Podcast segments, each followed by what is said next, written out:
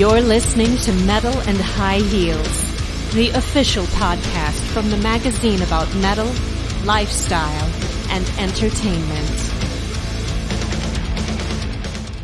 Hello, everyone, and welcome to a new episode of the Metal and High Heels podcast. This is episode 90 already. we are almost at the number 100. My name is Pia, and I'm here today with my co host Kiki. Hello, Kiki. Hi. Hello, everyone. And we have a very special topic today because mostly we are talking about music and stuff connected to that. And today we will talk about a video game, but that video game also has to do a lot with music. Um, and we have a guest today. His name is Arnold, and um, he took a big part in, yeah, actually producing this game or making this game actually. So, hi Arnold. Um, please introduce yourself with your name, your pronouns, and explain a little bit uh, what you're doing. Hi everyone, I'm Arnold. What I'm doing is a great question. Um, originally, I uh, I'm a composer for video games, so I was doing uh, music for video games for the past ten years. And even more originally, I had a band named Capricia, and we were a progressive symphonic metal band. And when we were working on our second album, we wanted to make uh, something more special. So I suggested maybe making an album as a game. And that was five years ago. And since then, we became Capricia. Well, Capricia, the band, became Capricia Productions, uh, which is uh, now uh, uh, indie game development studio. Um, yeah, that's pretty much the the base of the story. So your former band became this gaming uh, gaming company, so to speak. So is the band part of the company as well? Um, I mean, no, no, not really. Uh, it was started by the same guys. Um, as the project progressed, we uh, we brought uh, like famous musicians or musicians at least from famous bands to uh, make the, the music itself, like to record it. So from the original band, I think at the moment I'm the only one in the company. Mm-hmm. So it was like a transformation from, uh, yeah, just your average band to a company, studio, never startup. I'm never sure how to name it, but uh, um, yeah. But uh, from the original like founders of the band, I'm the only one who who's left. And do you still, or music is a big part of this game, as I already said. Do you play an instrument also um, in the soundtrack, so to speak, of the game, or is it by all these musicians that are featured? Um, so, uh, or, like originally, I, I'm I'm a guitarist, um, but I always thought of myself as a composer mostly. Mm -hmm. um, so the music is composed by me. I think that the soundtrack does have a few uh, lines that I recorded and then they just stayed there. But the vast majority is recorded by by the famous artists, let's call them. Um, so yeah, I'm pretty sure there are a few like you know lines here and there that are left uh, from my demos, but okay, but, cool. But, but all of those are by mistake. okay, so um, let's make maybe two parts um, of our of our chat. Let's talk about the video game first, and then about the about all the other musicians and the cooperations that you've done. Mm -hmm. So you already uh, said that this has been in the works for around five years. And uh, on the website of Capricia Productions, I found a video of a gameplay demo from 2015, uh, but it actually looked familiar. Have you been releasing stuff since then, um, videos and demos and teasers since then already, or did you start with that part of the promotion just recently? So, yeah, a by the time this is online, the, the website is probably going to be a new one because the the website is very old and outdated. Um, so the video that you're watching is from the very first uh, prototype that we did when we started the project. Uh, mm-hmm. It was like maybe two months after we started, and also we're always confused when people ask us like when did you start because uh, like you know how it goes there is like a, a, big difference between when you think about like was the project started when you thought about the idea was it started when you wrote the first song was it started mm-hmm. when you recruited the first team um, so that's a very good point. so, so there isn't like an actual date where I can say, you know, this project started exactly then. Um, the idea, I think, started flowing around 2013, maybe, and the actual like game development uh, started uh, around 2016. Um, so it's, I'd say 2015, 16 is where we actually um, like started doing it, you know, seriously full time, let's call it, with an actual team. And mm-hmm. before that, we were playing around, and making this prototype was part of the playing around. All right. Was the video public back then? Were you already reaching out to audiences in 2015 or 16?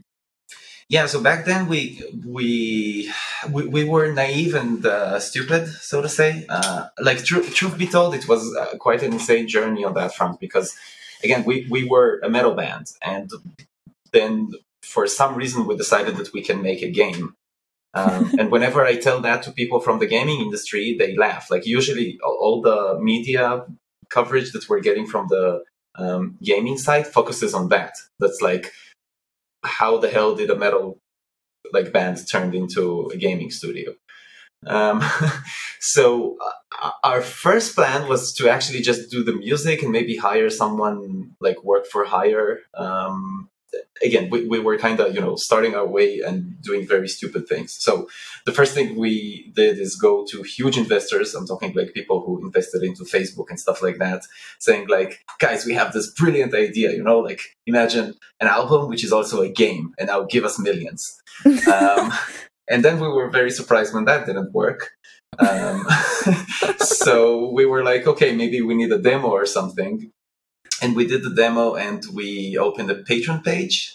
And that actually worked. Uh, we got a lot of uh, support and uh, some people were uh, helping us. Uh, like it wasn't big numbers but um, but we had some uh, support from the community and mm-hmm. that video was released real, like at that time it was to show it to investors and publishers and stuff like that. But also to kind of sh- this is the first thing we show to the world like we're going to do this which by mm-hmm. the way if, if you would ask me today I, I, think like releasing something that early was a mistake because the game looks nothing like that video like nowadays yeah. um but uh but yeah that's uh that's how this video came to life I see. Honestly, this is to me a really cool origin story. mm-hmm. Yeah. I think the best ideas start from that kind of passion and wanting to combine two passions and two things that you really like.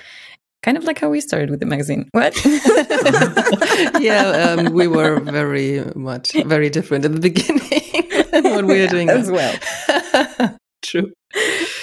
Exactly. I like that a lot. And also, um, you have to have uh, some kind of crazy idea nowadays to be able to draw attention to yourself right yeah i mean I, I, I always tell a funny story about this that uh, because i was the only one from somewhat the gaming industry again i was working like as a composer for games so i mm-hmm. while i didn't know the technical side of it at least i knew people who were making games right um, yeah. and i was the only one in the band and when we came up with the idea and we decided to go for it i remember like sitting them down and explaining to them that um, I don't think they know what they're getting into. And I was like, look, making games is really hard. Like, you probably don't know this, but it's really, really hard. And I was giving them like this whole speech.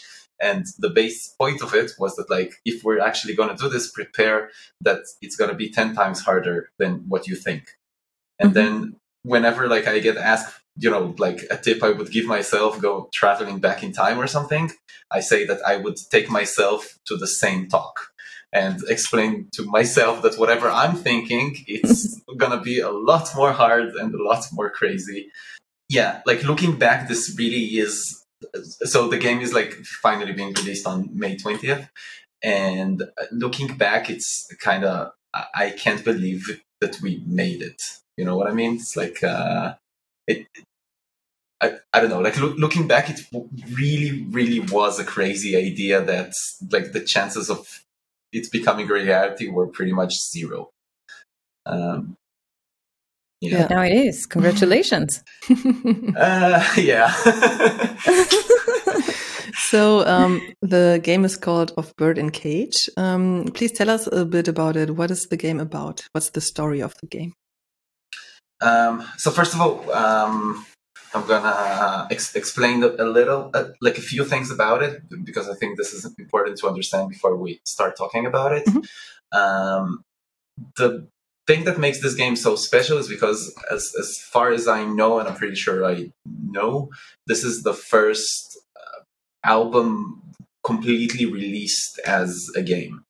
Um, and to be more exact, as a story-driven game. Now, there were some places like uh, projects in history that obviously try to com- combine gaming and music. Obviously, Guitar Hero comes to mind, and you know all this like rhythm games genre, um, stuff like that. There was a project called Karmaflow, which is really um, interesting.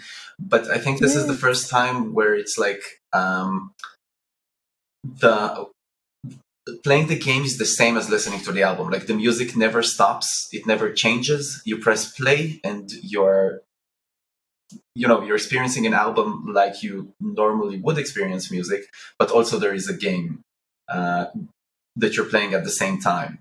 Uh, a good way to explain it to non-gamers would be imagine a two hour long video clip that is as interactive as a game. Like you don't just make choices once in a while but you're actually f- completely free to roam around shoot talk to people i don't know whatever. I have a um, question about that. Mm-hmm. sorry for interrupting but that was uh, going to be one of my questions because that confuses me a bit. Um, the description also says that you discover this to our symphonic metal album.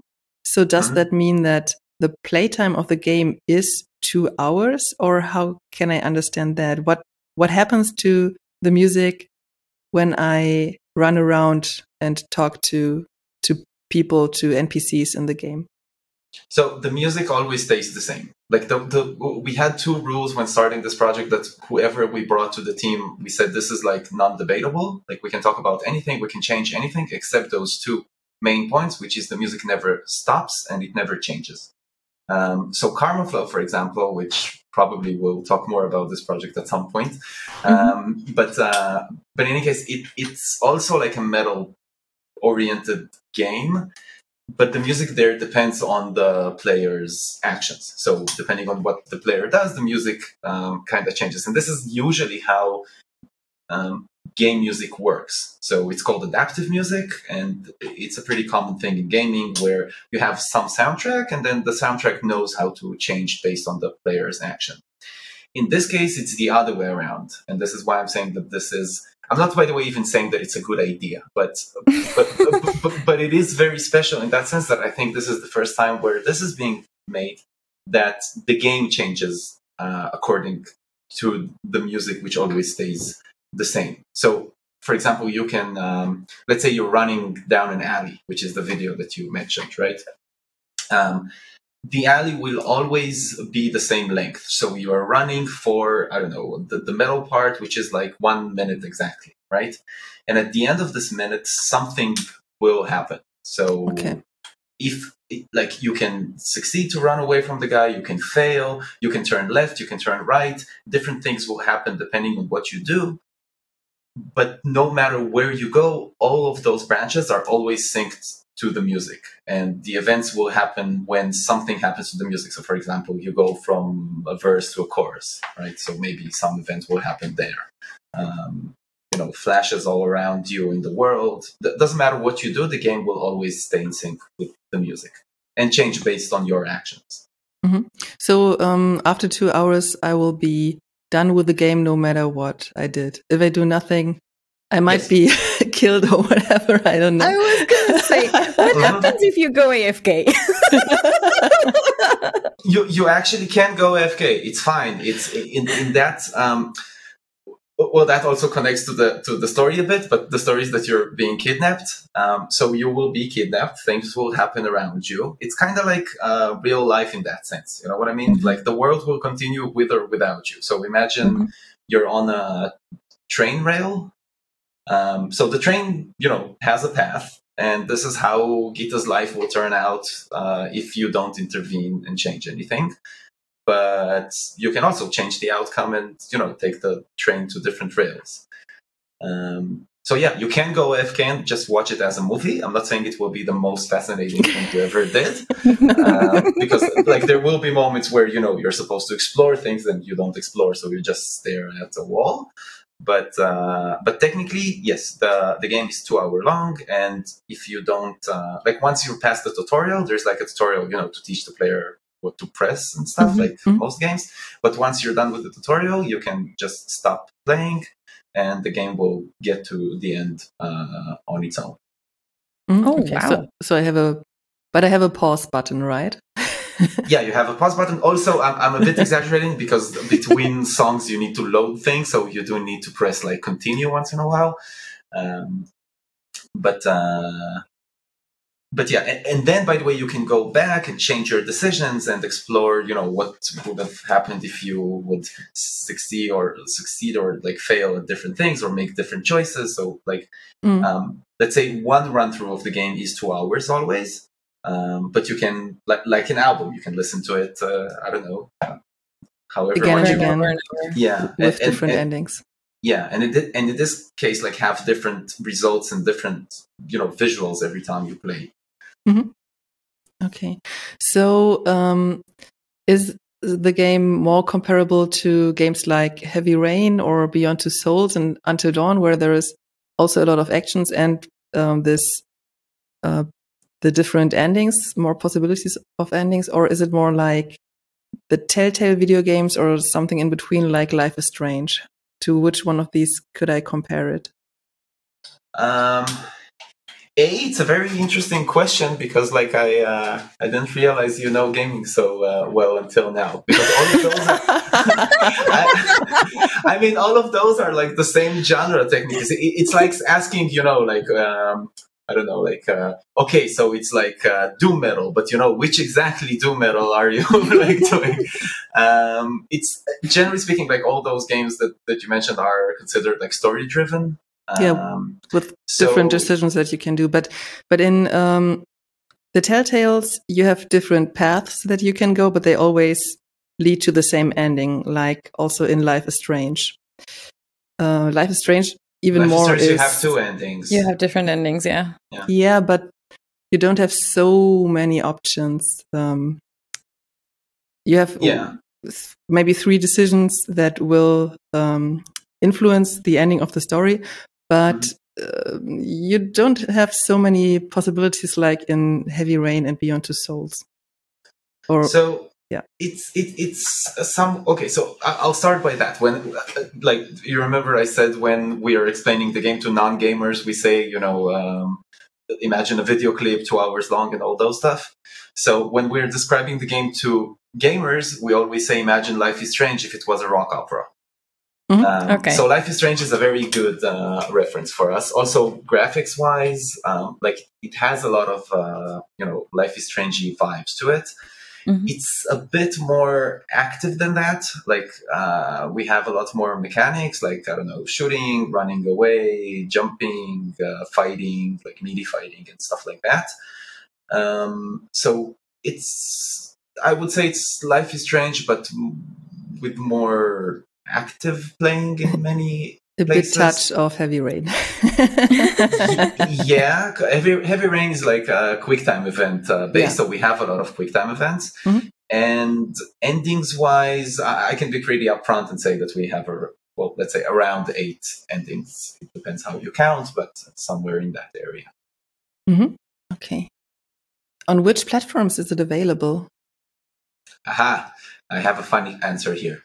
Uh, so on May 20th, it comes out on PC. Um, now I will choose my words carefully. It was rumored to also uh, come out to PlayStation, Xbox, and Switch soon, although we never officially announced it. Um, so what I'll do is I won't deny it. but you can tell us a date or something, or if it will happen at all. Yeah. Okay. um, how many people have been working on the game? Uh, a lot.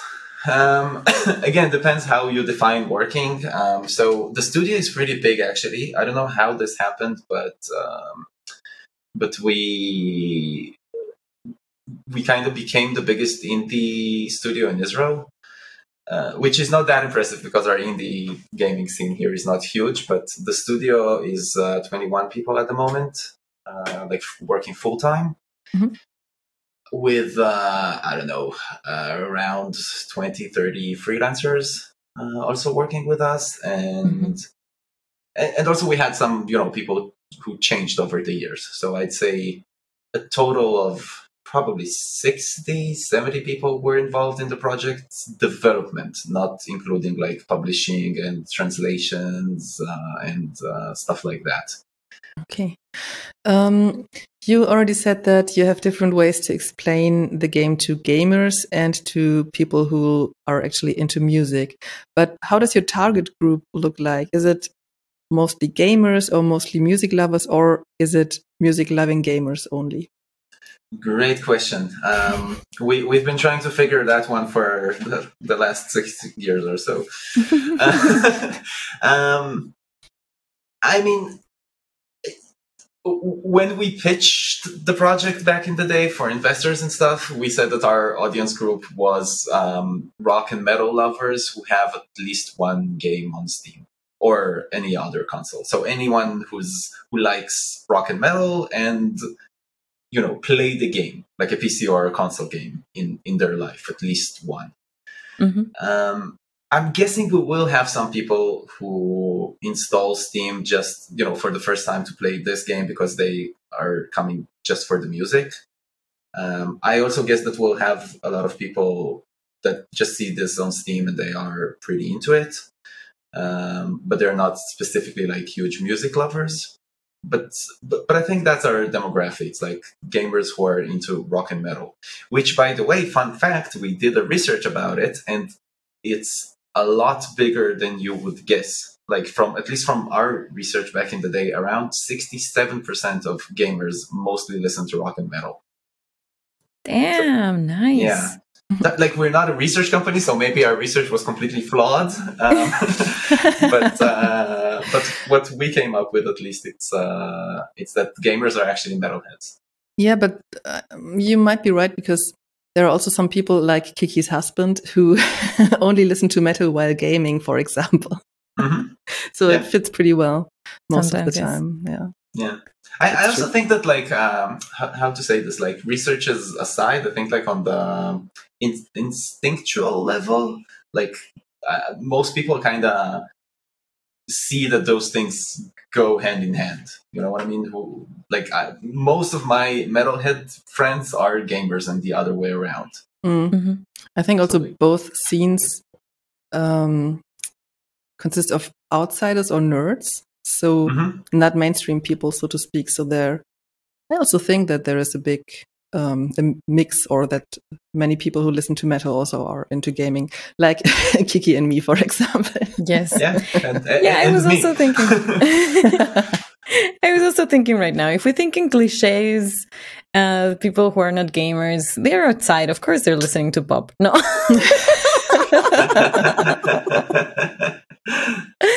but what you were just saying um, made me think that you are not releasing the music only?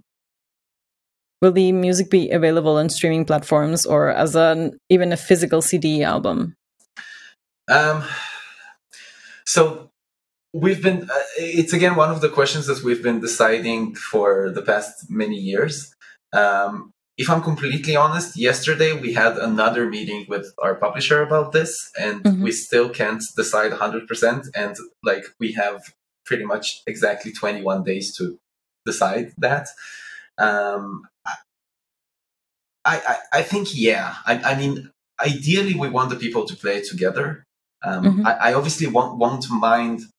Uh, uh sorry, I'll phrase it differently. I'll, what, what I'll say is that ideally, in my ideal world, I would want whoever buys the album to be able to play the game if he wants to. Mhm. Um, and obviously, if you play the game, you'll g- get the album or you are able to listen to the music just because you, you bought the game and you can't have the game without the album. Um, so I, I definitely wouldn't mind people listening to it without the game. Um, I think it's a much better and more interesting experience if you do it with the game. Um, but like we won't prevent it, uh, so to speak, from uh, um, like From happening, yeah. yeah and and also i can give you a bit of a scoop for for this show. Um so we the music is probably to be um like copyright free. Um we we don't want like we want people to be able to stream it and share it as much as they want and financially speaking we're more you know depending on the game sales.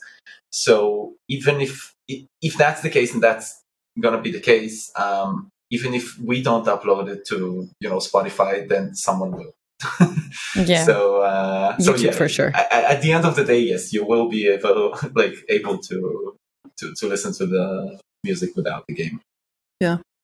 Cool. Um, before we talk about the music more, so the game is about a young woman who is addicted and who has a very specific relationship to her drug dealer. Um, yeah. Okay. So I, I I'll I'll start with uh, the story is very very very dark. Um, it's not. Um, I mean, one of the like interesting things we, we have with this project is that usually when we're saying, "Oh, we're making a metal album as a video game," everyone are like, "Ooh, that sounds dope," you know. And we're like, no, no, no. it's like a very heavy story-oriented game, um, and the story is it touches a lot of very sensitive subjects. Um, so basically, at the base of it, it's a rewrite of uh, Beauty and the Beast, a very modern, dark, and twisted version of it. Um, and basically, it's about uh, Gita, who's young. Her she had a very bad life with involving some domestic abuse, and she's a drug dealer. Uh, sorry, she's a drug addict. Her boyfriend, if that's the right word, is also her drug dealer and then like her life is not great to to say the least um, her dad and the whole family has some trauma which i won't get into because it's a spoiler but you know something bad happened there and at some point she gets uh, just uh, kidnapped by someone which she doesn't know why. And with time she starts identifying with him and seeing the good side of him and she learns about him and she understands what's you know um, and in her mind let's call it uh, he turns into prince charming which is beauty and the beast right? Um, what actually happens is she develops uh, stockholm syndrome which is where Mhm. you know people who are kidnapped just start identifying with the kidnappers um, so yeah that's the very base of the story Okay, and then you have about eight different endings of how the story can turn out yes based on your um, decisions or actions. yeah I, I, I will also say that there is like uh, three acts in the game and the second act is pretty much the end of the beauty and the beast part and act three is like uh, our own addition let's call it And what exactly inspired you to adapt this specific tale um, of the Beauty and the Beast and that problematic? Um, well, it, it started with a bar conversation, like always, where someone said, like, "Have you ever thought about this story? This story is like doesn't make any sense." You know what I mean? It's like Mhm. there is a girl that is being like shipped off to a beast, and then suddenly, like, also if we take the Disney version, you know, she starts talking to dishes at some point. Um, and then like suddenly he turns into a prince and everything is cool and it's like yep she's definitely losing her mind um, like that's literally what happens and we had this like really interesting conversation of like suddenly realizing that this is an awful and terrible story which we were told to as kids and suddenly we realized that like you know we've been lied to you know what i mean it's Mhm. like Everything about it is wrong. yes that, Yeah. that, that's what actually happened there is completely different but our parents told us like oh you know they changed the, the actual terms of what happened there so that it's suitable for kids um, and that it's like- a love story, and yeah. um, yeah, it's like uh, I I have a very funny interview I made once. It's somewhere on YouTube. You can search it. Where like I'm talking about this story, and I was a bit drunk in this interview, and that's exactly what I said. Like at the end of the day, it's a long story, a very fucked up and dark love story, but a love story. um, so I- mean, if if I'm honest about the whole story, um, a I think we did good on that front. I, I think we made a lot of mistakes uh, along the way, and you know, looking back, obviously there are stuff I, I'd be happy to improve as with any art you create. Um, story wise, I think we did really good, and I, I think it's it's a really interesting story because a yeah, you have the whole Beauty and the Beast aspect, and when you go deeper into that, it's like you know who's right, who's wrong. What do we really know about the Beast, right? Like Mhm. Because everything is told like pretty much from like Belle's perspective, and Mhm. then you know maybe he's just a psychopath. You know what I mean? That's kind of like uh, the first conversation we ever had about it was like maybe she's wrong and he's he never turned into a prince and he's just a psychopath and it's all in her mind or maybe he really changed because of her and for, for her and so on so you can like tackle it from a lot of uh, different angles which is kind of what we try to do Cool. Uh, how much research did you um, do about this specific Stockholm syndrome that you already mentioned as well? Um, I uh, yeah, I, I never know how to answer this question. Like we we talk to to you know people that know about this. We did a lot of reading. In one conference that we were, we actually met a guy whose uh, dad or grandfather were like a part of the incident that the whole it, like syndrome is called because of.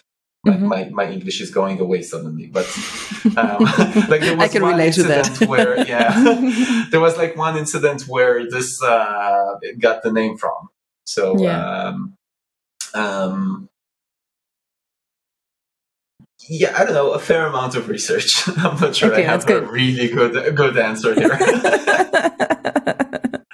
I mean, it's it's um, it's. I think it's just important to to to get yourself informed. Um, um, yeah, before you uh, start uh, working in such a um, with with such an important thematic or or, or such a deep subject as well. Um, Yeah, it's like uh, I, I have to say that like oh, okay I'll I'll have a moment of of honesty here, and I'm talking personally me and not you know representing the company for a 2nd mhm. I think it took us a while to realize how I wouldn't say like how serious, but how im- important it is to treat the subjects that we have in the game correctly. Um, I don't think we we fully understood it until day one and until we saw people playing it and reacting to it. Um, Mhm. Like f- for me personally, at least, it it it took a while to understand that what we're mm, how to say it, like what we're doing can impact people. It triggers In- people, Yeah, or it can trigger them. um, Yeah. yeah, exactly. Um, and then it was a very big struggle within the team itself because, like every team, a, a our team is global. So what you get is a lot of very different mentalities, and on those, like let's call it, you know, subjects like the Israeli mentality is not the same as a Brazilian mentality, and not the same as a German mentality, right? Um, so you need to tread carefully between dealing with them on one hand, because I believe art should be dealing with them. On the other hand, exactly how, and everyone has their own thoughts and their own lines when it comes to that. And yeah, it's like uh, it was a struggle. I, I I'm also sure that a lot of people will hate it because of that. By the way, like I'm completely sure about that. Um, but then again, I'm, I also keep reminding myself that you know it's it's art at the end of the day. It's fine if people hate, hate art. Like, Yeah, but it's a cool Sure. side effect that you also educated yourself through the process. Yes. And it would be even better if you could, um, if that would be a side effect of the game, so to speak. if people would also uh, uh, educate themselves, that's the right word exactly, about all of this. yeah, although I I, I want to mention something uh, that came out in a lot of PR meetings we, we had, for example, is that it, how do I phrase this? The game is very not there to teach you anything. You know what I mean? Mhm. It, it Yeah. gives you a given situation, which is obviously bad, and then you decide what you do with it. And Mhm. you can do pretty much whatever, well, not whatever you want, but you know, the, the, the choices are pretty wide. Um, and I'm not sure how people will take that. Um, my hopes is that good, but uh, I, I don't think that we were trying to like say, you know, hey, look at this. This is a good thing or a terrible thing. It was more of a like, Hmm. this is the situation, and let's explore how things can develop from here. It's maybe a bit also like with music or when you write a song about a specific topic, then people can decide for themselves what they do with it. If they just listen to it and don't uh, pay attention to the lyrics at all, so they never find out what the song exactly is about, or maybe it touches them because of the instruments and the melodies used. And some people might also read the lyrics, think about the topic, find themselves in there, or maybe even find a topic which they think, oh, well, that's interesting. I never thought about the world like this, and I want to learn more Mhm. about that. So, Exactly. That's what I meant. Um, if um, if it wakes up some curious side of the players, um, so to so that they want to dig deeper in this in this subject, that would be an awesome um, side effect. And p and I had a um, a quick conversation before before you joined us, and it was about um, the protagonist being a female character Mhm. and um and her being like so often or in so many stories the uh, the weak person who has to be freed or or free herself right? And um uh as much as I also think that this is a very difficult tale, and this is specifically a difficult tale to gender reverse or to play around with, um, I also think that nowadays we have to uh, be conscious about those portrayals and uh, at least talk about it, at least have a conversation about it. And um, yeah, uh, but on the positive side as well, um, the protagonist is a woman. And We also don't see that in games that much. So that is a bonus point. Um, my question was um, how many women were in your team? Um, And how much of a concern was that? So it depends on the like timing of the company. I'd say between 25% to 50 that's kind of the area of uh, of women in the development team uh, again it changes you know over the years Mhm. um, that being said I'm, um, I, I think those are pretty high numbers because I, I Yeah. think that in general in game development there are less uh, females sadly um, the And cons- metal. yeah yes. and yeah this concern like um came up e- even though there was like the starting point of you know we're doing beauty and the beast so it's not like we sat down and we were like okay do we have a female protagonist uh, do we have like the the idea of making an album that's that retells the, the beauty and the beast was there before we even knew that it was going to be a game Mhm. so by the time we got to the game, it was already like a, a given that you know um, we're gonna have Gita like as as the main character. Um, so we, we it wasn't like a decision we ever thought about. I don't know if that answers the question, but uh, Yeah, I think. but um, was it a topic um, also for you? How many women are in your team?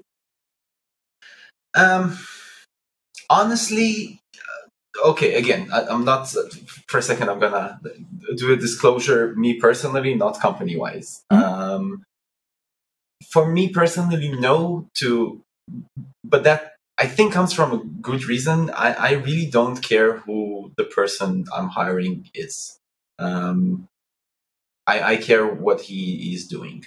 So if he's a great animator or she's a great animator, it's awesome. If he's from Ghana or if he's from Germany, you know, as long as we can pay the salary, we will take him. Um, generally speaking, I don't really mind the. I, I, I don't know how to carefully phrase it. Like, uh, how many of each group the company has and if we are correct on this term. I'm, I think my job is to create a great company and mm-hmm. find the best people to do it. Um, so. I, yes, we could go on for hours on that topic, actually. Um, mm-hmm. But for the purpose of this of this interview and this analysis of of the game, I would say uh, we can just continue. Um, the fact I, I, think it's actually a, a, good thing that whether or not that was, um, I don't know, that was ideal in in in our perspective of or at least my perspective of wanting um, everything and everywhere to be richly diverse in all of the identities, which I think is also beneficial for the product or for the work of art in the end to have all these different perspectives. Um, the fact that your uh, company or your team has already involved, as you were saying before, uh, people from all over the world is already um, probably very enriching to the content. Mm-hmm. Um, so yeah i mean it's everything is a process as and as you said yourself right? We are all um, growing and we we can all learn from from from all this process and make things better in the future. And um, we have delved a lot into the the game. I have one more question about that. You've been talking about uh, investors and things. Um, how did you then finally get the financing to make this? Um, so there were a few stages to that. The first one was Patreon, um, which uh, again, when we were just planning the idea, just had one prototype. We opened the Patreon and we went on Twitter and we were searching for people who are into gaming and metal, and then we were sending them cute sticky notes uh, of like help our Patreon please. and and that worked. Uh, so our Patreon got to I think at its peak at like three k a month, something like that, which mm-hmm. isn't a lot by any terms, but um, it suddenly opened a lot of possibilities for us. Like doing the project with zero and with 3k is is a huge difference. Of and course. We were able to, you know, hire some freelancers here and there and go to gaming conferences. And in gaming conferences, we met uh, our first investors. They are a Polish studio uh, called Robot Gentleman. Um, and yeah, they became our investors. Nowadays, we're really good friends. Um, but uh, but we actually met them at a business meeting. Mm-hmm. And after that, and that was like the beginning of the financing, and then we hired people, and that's kind of what allowed us to build the company. And later, we signed a publishing deal with uh, All In Games. So that that's pretty much the the funding for this. Cool. So you reached out to your community before really building it. Yeah, also the community, uh, it really helped having a community when talking to investors because mm-hmm. um, let's take two years before that, when, as I told you, like, like the first thing we did when we came up with the idea was go to investors. Mm-hmm. And like literally imagine a pitch going like, hey, we have this crazy idea of making a metal album as, you know, a video game. Um, we have no experience in making games. We're a metal album, like a metal band, not a huge one. Like we were doing okay in Israel, but meh, you know. Mm-hmm. Um, and we have zero money. We have zero people. We like this is how the the, the our first pitch sounded to investors. Mm-hmm. Um, versus like two years later when we already came with a prototype and then uh, also a big part of it was like you know hey look like we already have an active Patreon people are supporting us and giving us yeah. money uh, we did pre-sales at the very beginning of this project and it sold like 3,800 copies under 24 hours, which was crazy. Mm-hmm. Um, so when we came with all that to investors, and you know, it was more of a like, hey, we're actually doing this thing, and we can actually do it. Like we still screwed up. For example, our first contract, uh, like release date, talks about I think May 2016 or 17 so we're like four years late now from from the first uh, investment contract. But uh, so like we we did screw up a lot along the way but uh, but hey but but we kept our promise. Like we, we actually did make it. So that's something Indeed, and um, it was actually quite a surprise. I had been, um, I had it on my Steam wish list since last year, and all of a sudden, it was like it's coming out, and it's like next month already. yeah, uh, it went from to be confirmed to um, two months afterwards, or something like that, in two months. Yeah, that's because we couldn't decide on a release date. Um, so by the time we decided, uh, it was uh, already like, well, game is pretty much done. Um, we we are ready to release. You know. That's awesome. Can you tell us a little bit about yourself, about your musical background? Um, since when have you been playing guitar? Do you play any other instruments? Um, been playing guitar since I was fourteen, I think. Uh, because I I started because I wanted to be the cool kid in school. Uh, it didn't really work that way. But uh, uh, so for the first few years, I studied on my own because my parents didn't want to pay for lessons. And I remember like uh, thinking, okay, like my goal was to play Nothing Else Matters. And then I was like, I'm gonna play this song and then I'll be out. Like that, mm-hmm. that will be enough to be cool. Um, then I don't know. After a few months, I was able to play nothing else matters. And yeah, it doesn't sound so difficult to learn.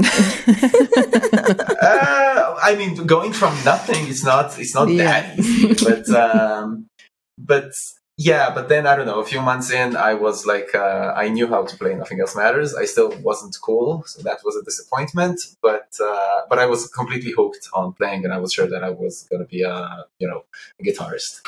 Um, then I studied pretty much by myself, but very seriously. Like I, I, would play like I don't know six eight hours a day. Then um, I wanted to go to um, MIT uh, in the US. Um, mm-hmm. Got in.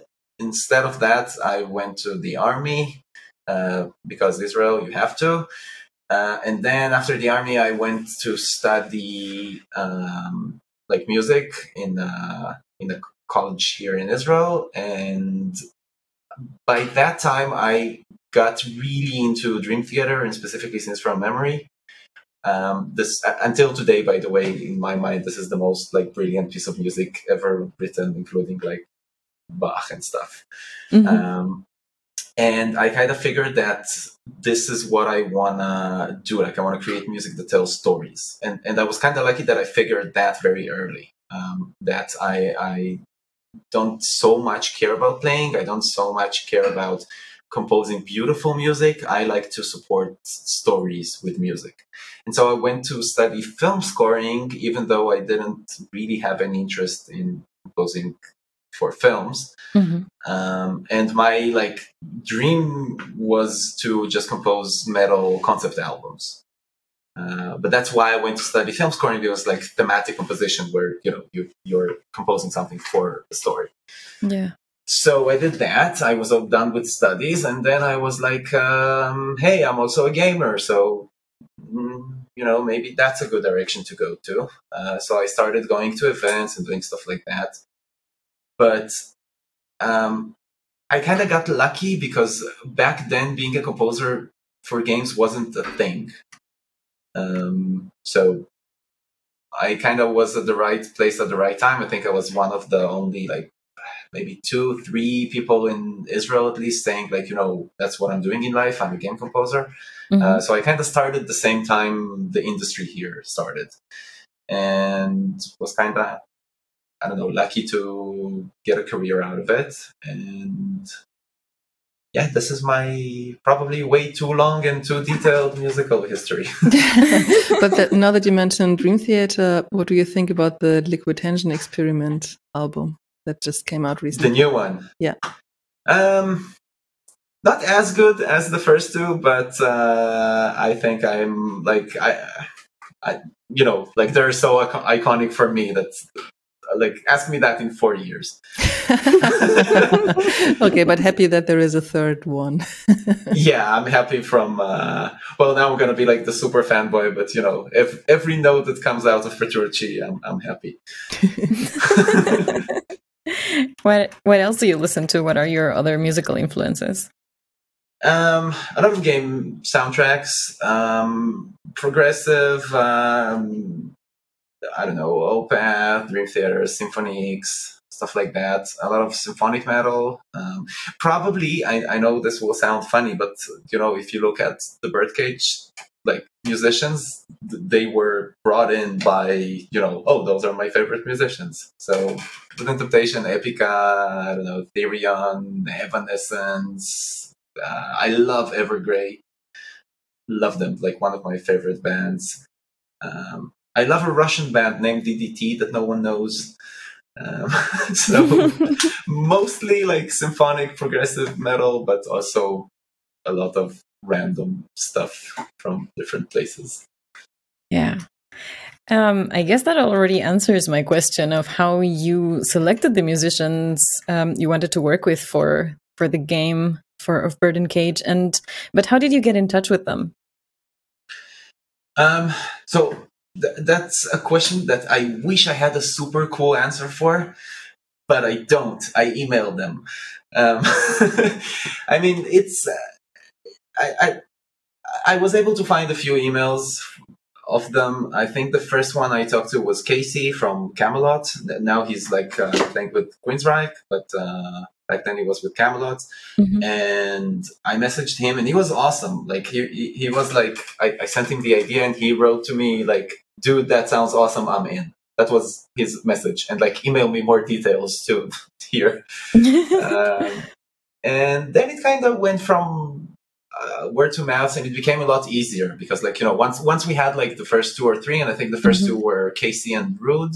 Um, Ruud, our band was talking to their management about uh, touring with them. So I kind of remembered that he was a gamer, so I messaged him, and he really liked the idea. Mm-hmm. Um, and once we had Casey and Ruud, it was a lot easier to a get to people and b to like get them to agree. Also, money helps. Um, yeah. it, it, became even it became even easier when money appeared, but. Uh...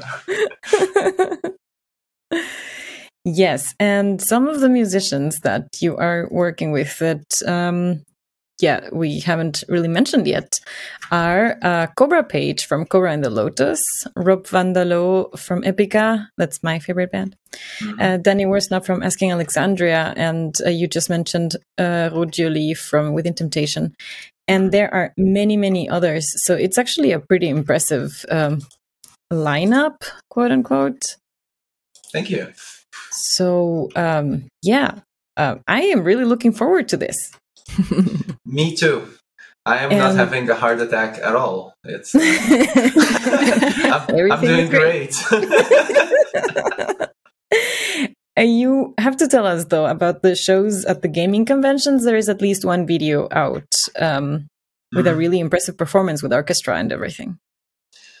Um, yeah, uh, that was uh, something unexpected along the journey. Okay, so opening a studio is a crazy thing and you find yourself doing like insane stuff you never thought you would do um, and that was one of them so at some point i was um, uh, talking to a conference that had like uh, a show of um, music soundtracks it was mm-hmm. like a classical show and i was talking to the organizer and he was like hey why don't we do something from birdcage i was like yeah that sounds fun um, and I, I don't know. Then then we did, and it's it was insane. Um, a for me, it was personally insane because like my dream since I decided to become a musician was this. It was like, like I said, I was into, you know, symphonic progressive metal. Mhm. And I don't think a lot of people get to actually realize this dream of like playing with, with a live orchestra. Yeah. Um, so I, I, I worked with orchestras before f- for game music. Um, so it wasn't new to me. I worked with metal bands, obviously. That wasn't new to me. But finally, I was like able to realize this thing. Um, and I literally, until today, I'm pretty sure those like we played just one track there, but this one Mhm. track was before the one after Witcher three and before League of Legends. I think maybe I'm wrong. So it was like you know those those games and Austin Wintory from Journey, who's my one of my let's say top three favorite composers and like you know inspirations on the game music side was like uh, he he also went to this conference and um, conducted his own piece. So I was like sitting next to him. Ah. Um, yeah, I literally think this was the six scariest minutes of my life. Um, and I'm not exaggerating. Like I, I, I, don't remember them at all, but I'm pretty sure it was awesome. Uh, and uh, and then yeah, and then after that we did it a few times. Uh, we did it at the Nordic game and in uh, GAC in uh, in Poland. So it was always fun. In uh, in Sweden, we did like a whole show without an orchestra, but with actually all the guys. So we brought uh, Bumblefoot and uh, Rob and Ruud and uh, and Cobra, and we just uh, did rehearsals for a few days, and then we played the live show that was synced to the game. So we had like a streamer playing the game, Mhm. And but the music was instead of an album, it was played live, which was a technical That's nightmare. amazing. Yes, I'm pretty sure it's the first time this was done in history. After doing it, I understand why. and, and I mean, really, the amount of technology that ran during those like hour is is impressive. Um, it's like impressive that humanity can do all that. um, yes. and that the system didn't break down. And the streamer was able to broadcast the live the live music. Yeah, you can actually find it on YouTube. It's um, his name is Sam Chaotic, and there is a whole show of uh, of of him we will put that in the show notes. Yes. Um, and it's um, what was I gonna say? Oh, about the thing not breaking down. I have a a, a really funny story about that, but uh, if if it's it's a bit long, but if it's too long, just cut it out. okay. No. Um, so when we started the rehearsals, we found a bug that every time, well, almost every time we would get to a loading screen, the game would crash. Now, normally when a game crashes, like it happens, cool, no problem. Problem here is that if the game crashes, then it's like sunk from the beginning and reload the screen. It's like it's a whole nightmare, right? So we ran the game um, at the rehearsals 21 times. The game crashed somewhere in the middle, 19 uh, out of those. So by the time we started the show, we knew that it was gonna crash, and Oh, no. zero solutions. Like seven programmers working 24 hours a day trying to find this issue. Um, no one has even a guess. Um, so yeah, so when we went on stage, the first thing we did is we decided, well, we know that this game is gonna crash like somewhere mid-show. Like, Oh, no. that, that, that, again, it wasn't even a question because it happened 19 out of 21. Yeah. So we were like, okay, uh, we have a brilliant plan, which was brilliant, by the way. So we went on went on stage. Ben, my co-founder, started talking, and I started pouring like really nasty shots. So I put like whiskey and ketchup and jalapeno and uh, marshmallow and coke, and I made like those terrible, terrible shots. Um, and then we made a game out of it. I was like, well, this is Ben, he's our producer, so he thinks that he did a good job and the game is not going to crash. Um, so we have a bet. So if the game crashes, he's going to go on stage and do a shot every time the game crashes. And if it doesn't crash, then I'll go on at the end and do all five shots like, in a row. That's Um, a great bet, yes. yeah, and then we thought like while we were starting the game and you know all this embarrassing thing is happening. Also, this was Nordic Games, which means like there are three thousand people in the audience. All of them are the you know top seniors of the gaming industry, at least the European gaming industry. Um, Oh, so when the game crashes, it's pretty embarrassing. Mhm. um, and then yeah so that was the plan. So we thought like well at least it's to be super funny when that happens and everyone will be like haha ben is drinking marshmallows. Um thing is the game didn't crash and that was a miracle. And at the end of the show if, if you listen to it you see you, you can hear 3000 people screaming drink drink drink drink. And, and, and, and that's and that's me going on stage when no one thought there is any chance of this happening and drinking those terrible terrible things i i made for ben but ended up drinking myself. Awesome. That is awesome. Mm, we will link that in the show notes for sure if we can find it. I look on the Um, video on youtube the last few like the, the last few seconds of the video is people screaming like the crowd screaming drink drink Mm. drink okay. so, um, just imagine you could go on tour with the project and you could choose again which musicians you want to take with you as a band. You can choose from any musicians that are alive or also from the musicians that already died. How would your band look like? You can put yourself on the guitar. for this project or any project like I- i'm assembling my dream team for, for a different project Um, no, for this project, but you can choose from every musician that has been alive or is alive um, anyway. So if, if it's for this project, then, then wait, you, you said this project, right? Yes.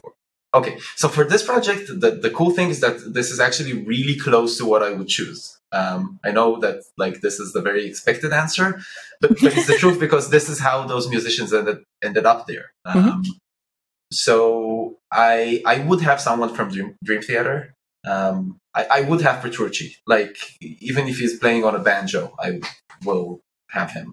Yeah. Um, um, so I would love to work with Petrucci uh, someday. Uh, hopefully, I still get the chance, but that would be awesome. Um, Michael Romeo from Symphony X would also be a great uh, addition for uh, for guitars. Problem is, I'm gonna have like seven guitarists. since, since you said you can choose anyone, so I'm like, yeah, sure, let's have like, um, you know, All of them. yeah, let's have like seven, uh, seven guitarists. But it should make Uh, sense at some point. Yeah. Um, I would be happy to work with Simone from Epica. Um, she's always been one of my favorite singers. Um, Daniel Gildenlöw uh, would be also definitely doing some of the vocals. Uh, would definitely keep Vidi Dolev, the the guy singing now, like Brest, the main role. Um, Mhm. he, he's not that famous, but I and I'm not exaggerating. He's the best metal vocalist in the world, if, if you ask me. Like, and, and by the way, he wasn't supposed to be in the project. Like, what happened is that we had a pretty uh, famous singer in mind, uh, and we already talked to him, and that was kind of the plan. And then I asked Vidi to do guides for him, and then he sent us the guides, and we were like, "This, this is Bress, you know, like the, it's this is not a guide. This is like the dick." um, so I would definitely keep uh, Vidi. I, I And you canceled a celebrity? What? um yeah i mean i to be honest like i, I don't think he's super sad about this um like i don't think it influenced his life that much and he was sitting in his castle thinking like you know oh when will birdcage call me but uh you never uh, know. but yeah, that, that was actually, I'm pretty proud of this choice because it was pretty early. And back then we had this like still thought of like, you know, um, how to say this? I, I'm not sure we understood how special it is what we're creating. So we still had like an imposter syndrome, let's call it. Mhm. Uh, even though I'm pretty sure I still have that. Um, but back then, like having big names was still really important for us. Uh, I'd say today it's less of a big deal. Um, but back then, making this decision of like a relatively unknown Israeli singer versus like someone pretty big from the metal world, it, it like I'm, I'm, it was one of the moments looking back that I'm really proud that we made. That like we, we went with the artistic truth in this case because we thought he was more right for the role than you know the big name. Mm-hmm. Um, um, he is pretty impressive from what I have seen and heard. Um, the one of the videos from a live uh, performance that you have online uh, is really mind blowing. Yeah. His performance of the song. So yeah, um, I think at this point we could, uh, as I said, uh, keep talking forever and ever. Uh, we didn't talk about Karmaflow, and we didn't talk about a Brütal Legend. As I, we didn't even mention it. I thought that would also be like mm-hmm. metal and games. Those are the ones, but also metal and games or music in general and games are actually uh, an important topic nowadays I think the music business is actually considering um, doing maybe something like of Birdcage um, on uh, on many different levels. I think they are realizing that the gaming industry has a lot of money. Yeah, it's about time. Yeah, right. I, am actually super. I, am gonna rant now. I don't know what your question even is, but this will end up with me ranting about the, the music industry. and the mic drop in the end. Perfect. we can do that. Um, so nowadays, they uh, music is already looking into marketing through gamification. You know, through apps and through you know game-like uh, stories on social media and stuff like that. Um, the apps are mostly uh, you know, the typical uh, cheap well not cheap but you know inexpensive templates that you can um, customize a little bit you can probably customize you know the the design and colors and uh, put make them according to your release your album or whatever mm. um, because obviously a, a, a story or, or or in general a game like the one you made is has a lot more work and costs a lot more money than musicians can invest. Yeah. Um, how do you think it would be? It would still be possible to combine these two um, big markets and make it sustainable for uh, bands, big and small, um, to uh, yeah, to have some to get some source of income or or you know just produce maybe some more multimedia pieces of art Okay, so I yeah I, I will rant now. Um, yes. A good start would be uh, because as funny as it is, I think that this question I'm actually one of the more qualified people to, to answer because we went through all that. Like uh, we talked to we talked to labels, we talked to game publishers, we talked to private investors, we talked to startup investors, we talked to angels, we talked to accelerators, whatever. Um, and about this like combination of, of gaming and uh, uh, music. Mm-hmm. Yeah, and I, I will kind of say that at least from my perspective, the fault why this hasn't happened yet is the music industry. Period. Um, of course. And I mean, it doesn't have to be that way, right? It could have been also the gaming industry's fault that they don't understand music. But gaming, the, the music industry is really, again, by the way, stuck 20 years behind no one there understands gaming no one there is trying to understand gaming okay. you're talking to huge publishers and they are like i it, it's hard to explain how little they know about gaming like e- even just understanding what it takes so for example we had a meeting with a uh, one of the top labels in, in the world right mm-hmm. um, and they wanted to um, do like check the possibility of making a game for a huge band that everyone here knows, but I'm, I'm gonna skip names, right?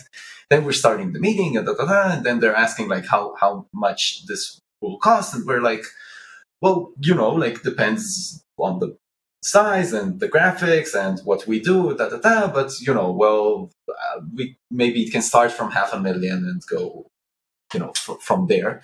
And mm-hmm. at, at this point, and, and, by the way, they're, they're really nice people and everything, but at this point they stopped the meeting and they were like, yeah, so we were like going into this meeting by thinking, you know, um, you're going to say a number, then we're going to say like maybe 15, and then hopefully we can decide on a 20K Um, and if you're saying like half a million is the minimum, then like uh, uh what I'm trying to say is that they they don't understand how the thing works. Same mm-hmm. logic we thought about licensing uh, a music like doing like birdcage but for a band. And we talked to the band and their uh, music is owned by the label. So they connected us to the label and the band was telling the label hey we want to do this. Mm-hmm. um, at which point we started talking to the label and the label was like right so we want like a licensing deal. And we were like wait but we we need to find budget for this like you know and, and it's doable but we need to do all that. And they were like you know um, yeah we want like I, I don't remember. Like let's let's say 30k it wasn't 30k but somewhere in this area for the licensing deal. Which is mm-hmm. kind of funny because they got really stuck on this point where we were like always like guys we're only gonna do this whole thing if we raise around a 1000000 Mm-hmm. So we need to go to investors and publishers and stuff like that and tell them, hey, you know, like we, we have this LOI or something, like not even an actual contract, right? That we can license, like use this music and do this and use the band image. And they got stuck on this like 30k licensing. This is how we work, which yeah, I'm just ranting as promised. Um, I, I, I, think the music industry doesn't realize games and that what they know is exactly on this level. But like five years ago, they weren't understanding anything. Now the understanding can be summed up to, oh, they have money. Yeah. And and by the way, if there is one hate, one thing the gaming industry hates is this. Um, mm-hmm. Because as you said, like like I, I know this will sound funny, but gamers are like today's gamers are the 80s metalheads. They are mm-hmm. the uncool, unpopular kids that when they grew up, people told them like, you know, and our parents told us this is not a job. And suddenly mm-hmm. we are this 165 billion um, dollar industry a year, while music is somewhere around 10. Um, and people from my generation, let's call it, don't really like um, when you know people are like trying to get into gaming because there is money in it. Mm-hmm. So usually this like there is a huge miscommunication between there and at least from my experience and i'm coming from the music industry originally mm-hmm. um, it's completely because of the music industry they i don't know need to learn more about gaming and understand how this thing works yes and then sorry for the rant and i don't know if that answered the question but uh, never sorry no it's, it's obviously way more complicated right uh, we would probably need uh, many many uh, other episodes to discuss all of this all of this but yeah. um, it also comes back to copyright laws being so complicated and so outdated yes. copyright laws are over 100 years old and still have the repercussions uh, now that, for example, there is a huge community on Twitch uh, still suffering and still mourning um, the um, the death of Twitch Sings, mm-hmm. right?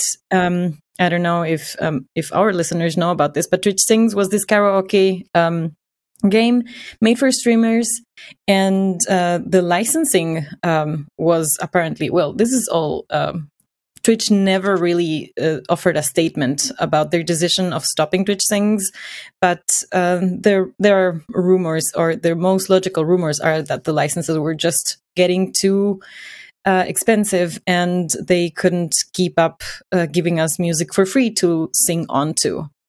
And meanwhile, uh, Twitch is owned by Amazon, and Amazon has Amazon Music, which means they have the licenses to a lot of music, probably all the music in the world, right? And I don't know how that's not compatible. If they have licensing deals with music publishers and labels, how is that not compatible to let just people freaking sing karaoke? Like I get also really worked up about that because yeah, I am one of those people who are still mourning the death of Twitch Sings. But um, yeah, I mean, um, those laws were not made for the for the internet age, and it hasn't come to the to the lawmakers internationally or or maybe there's not enough of a of a lobby from the music industry to make these copyright laws um, fitting to the age that we live right now Mm. I th- yes, like a yeah, it's a huge problem. And as I said, like from from our perspective, like as I said, we're gonna make the game like you know the music completely free to use. That's amazing. Yeah. It- it- but but also, if I'm honest, it's not just because we're so nice. You know what I mean? It Mhm. was more of a like, no, just don't want to deal with this. Go away. Mhm. like do whatever Yeah. you want with the music. Bye bye. Um, because as you say, the laws are are insane. Um, and it can fall on like tiny stuff because yeah in i don't know you know 80 years ago someone changed the law to do something that doesn't make sense today anymore. Um, there's a lot of clashing between like music licensing and, and games and that's yeah it's not a fun subject. And someone needs to solve it and it has to be the music industry because games are like okay with paying for stuff and Mhm. And somehow it always gets stuck on the on the music industry and this problem never gets solved and uh, Yeah. if you ask me it doesn't look like it's anywhere near being solved Yeah, and it seems also with the numbers you were just mentioning, it seems also to me like a, a bit of a vicious circle, uh, because while um, independent musicians do crowdfunding campaigns for whole albums and get whole albums funded by ten, maybe twenty thousand euro, and if you then are looking, at, you have to look to almost millions uh, to be able to produce uh, uh, a game like that, you know, to tap into this market for real. Yeah. Then it needs uh, a bigger investment that the music industry is probably not not ready to to make. yes um, i will say uh, two points here one is that independent musicians also and labels by the way nowadays. Like back in the i don't know 80s the labels were the evil you know monster that takes all the money from the musicians. I, don't know if anyone checked on labels nowadays but they're not doing well. Mhm. um, like even universal and and those guys are not doing well. Definitely the the smaller ones. Um, the music industry uh, not by its own fault but kind of became a bunch of hungry wolves. You know what i mean? And everyone Mhm. are like very busy with surviving. And and it's it's not because the people are bad. It's because you know like you need money to survive and suddenly uh, like the labels suddenly are interested in this licensing deal now and not let's see what happens with the game in four years. Um so yeah like, like you said it's kind of a, a vicious cycle. Yeah. Yes. for example birdcage i can give that as an example. We don't have a label. And we don't have a label not because we didn't talk to labels.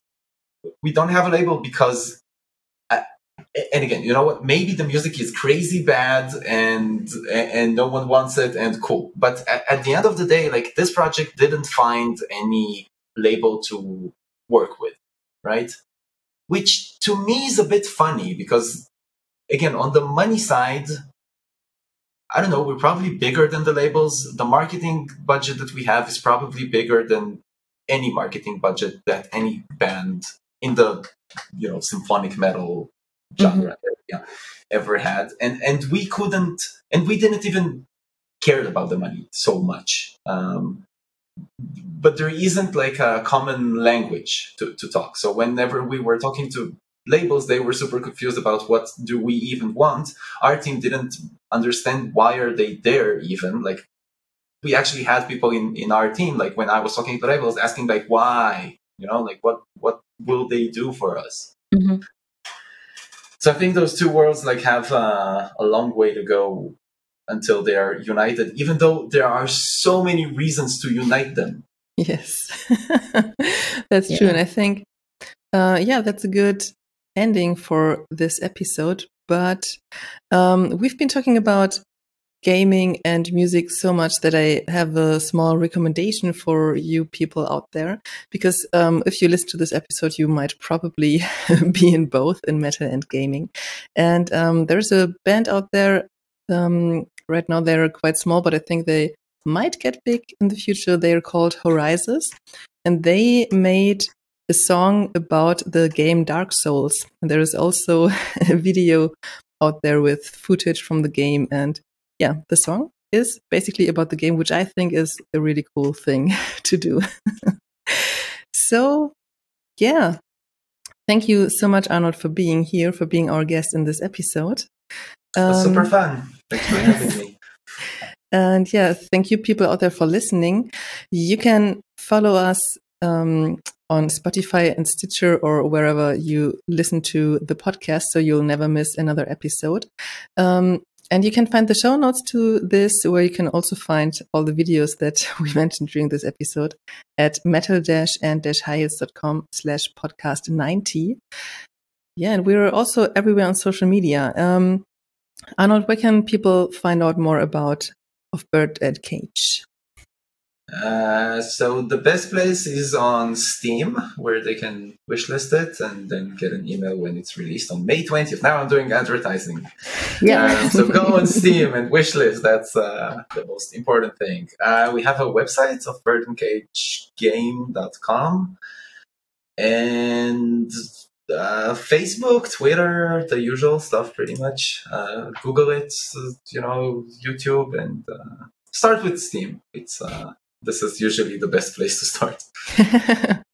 yeah. Um, yeah, perfect. So thank you. And also a big thanks goes out to the band Mercy Isle who made our jingle, which is based on the song Storm.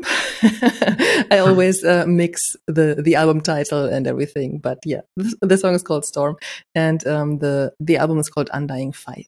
So check them out if you have a minute. Yeah. So thank you for being here. Thank you out there for listening. Have a good day, night, evening, whenever you listen to us. And yeah, bye bye. See you around. Bye.